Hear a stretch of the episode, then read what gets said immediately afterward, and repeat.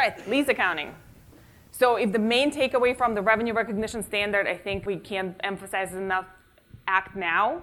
The lease accounting standard is start thinking about it now because it's also coming quick.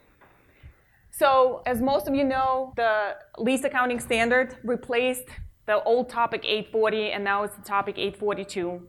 And the effective dates, you can see that for the majority of you, the lease accounting standard is going to be effective for calendar year ends. It's going to be in 2020, and for fiscal year ends, it's going to be in 2021. So the lease accounting standards focuses mostly on the lessees, and this is where I'm going to spend the next probably five minutes. So the classification of the leases changed, just in wording mostly, because now your capital lease, what you, we're used to calling capital lease, is now finance lease, and the operating lease remains operating. So the criteria is pretty much the same. They add one more criteria to uh, determine if it's a finance or operating lease, and that's a specialized asset.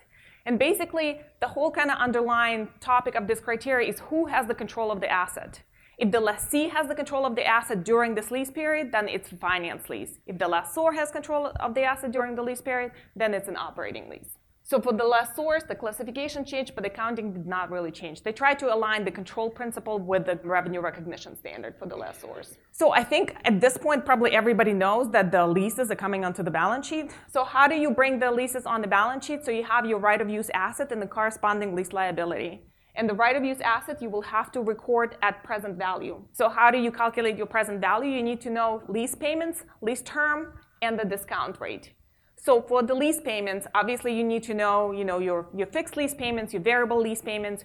Also, if any initial costs like commissions you need to capitalize, those are calculated as part of the lease payments. There's lease and lease versus non-lease components that you need to assess. The non-lease components are generally expensed, but there's a practical expedients when you can lump them together and capitalize. You just need to be aware of the impact it's going to have on your balance sheet because obviously it will gross it up even more the lease term, so it's your non-cancelable lease term, plus any options that you will likely to extend, plus any options to extend controlled by the lessor.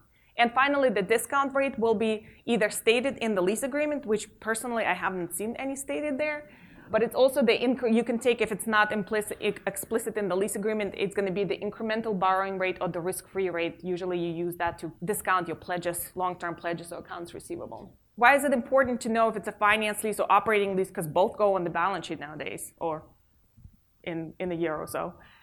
So it's important because even though the balance sheet is going to look the same for finance and operating lease, the income statement and the statement of cash flow are going to look a little different. For the finance lease, you will recognize this sort of lease expense in two lines. There's going to be amortization expense and interest expense. And what that means, because there's interest expense there, that your lease is going to be, your finance lease is going to be front loaded. So this is important to educate the users of your financial statements because in the beginning of your lease, the expense is going to be higher, which is obviously going to affect your bottom line.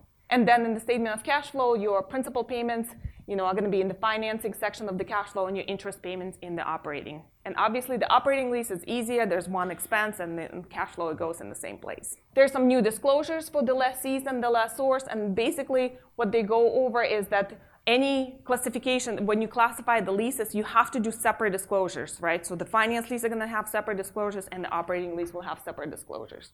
There's some practical expedients. I point out the most impactful ones here. This first one has to be adopted as one package deal, and it has to do with basically not reassessing your expired and existing leases. You can also use the hindsight to determine the lease term and any impairment of the asset. This is the one that I mentioned, non-separating lease and non-lease components.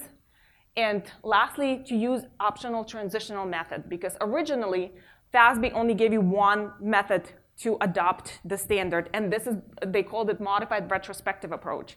So if you adopt your new lease standard, let's say in 2019, and you present 2018 and 18 statements, then you need to bring on your leases into that on the balance sheet in 2018. So basically, you need to restate your prior year.